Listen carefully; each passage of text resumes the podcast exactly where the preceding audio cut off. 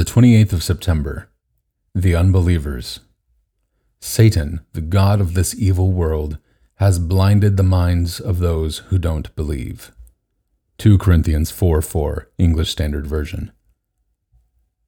To be an unbeliever is to be in a very dark place, as far as the Bible is concerned. All they have eyes for is the fashionable God of darkness. They think he can give them what they want. Verse 4, the message.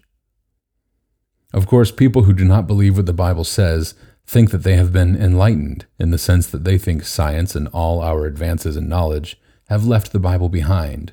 It is old hat. But it's not new to say things like that. Some 1600 years ago, Augustine in North Africa said, No man says there is no God, but the person whose interest it is that there should be none. People prefer the fashionable God of darkness rather than the dayspring brightness of the message that shines with Christ, who gives us the best picture of God we'll ever get. Verse 4, the message. Science, with all its advances, simply traces the lines that flow from God. Albert Einstein. There need be no conflict between science, rightly so called, and the Christian's faith in Almighty God.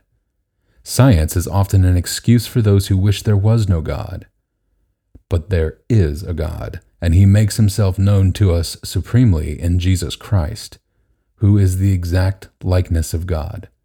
Verse 4 NLT.